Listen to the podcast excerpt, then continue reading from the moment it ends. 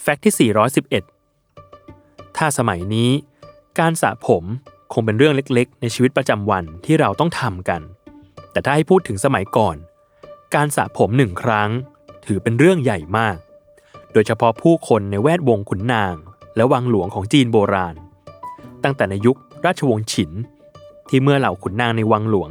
ทำงานได้ครบ 5 วันต่อสัปดาห์แล้ว ทางราชสำนักจะมอบวันหยุดให้ 1 วันเเพื่อชำระล้างร่างกาย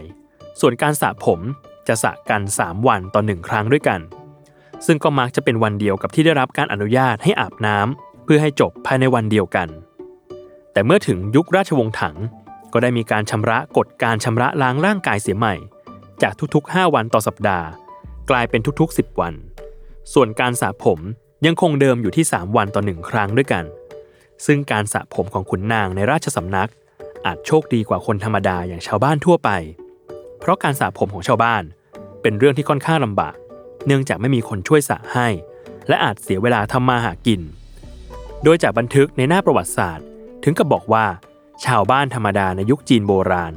อาจสระผมครั้งหนึ่ง กินระยะเวลานานถึง 15-30 วันเลยทีเดียว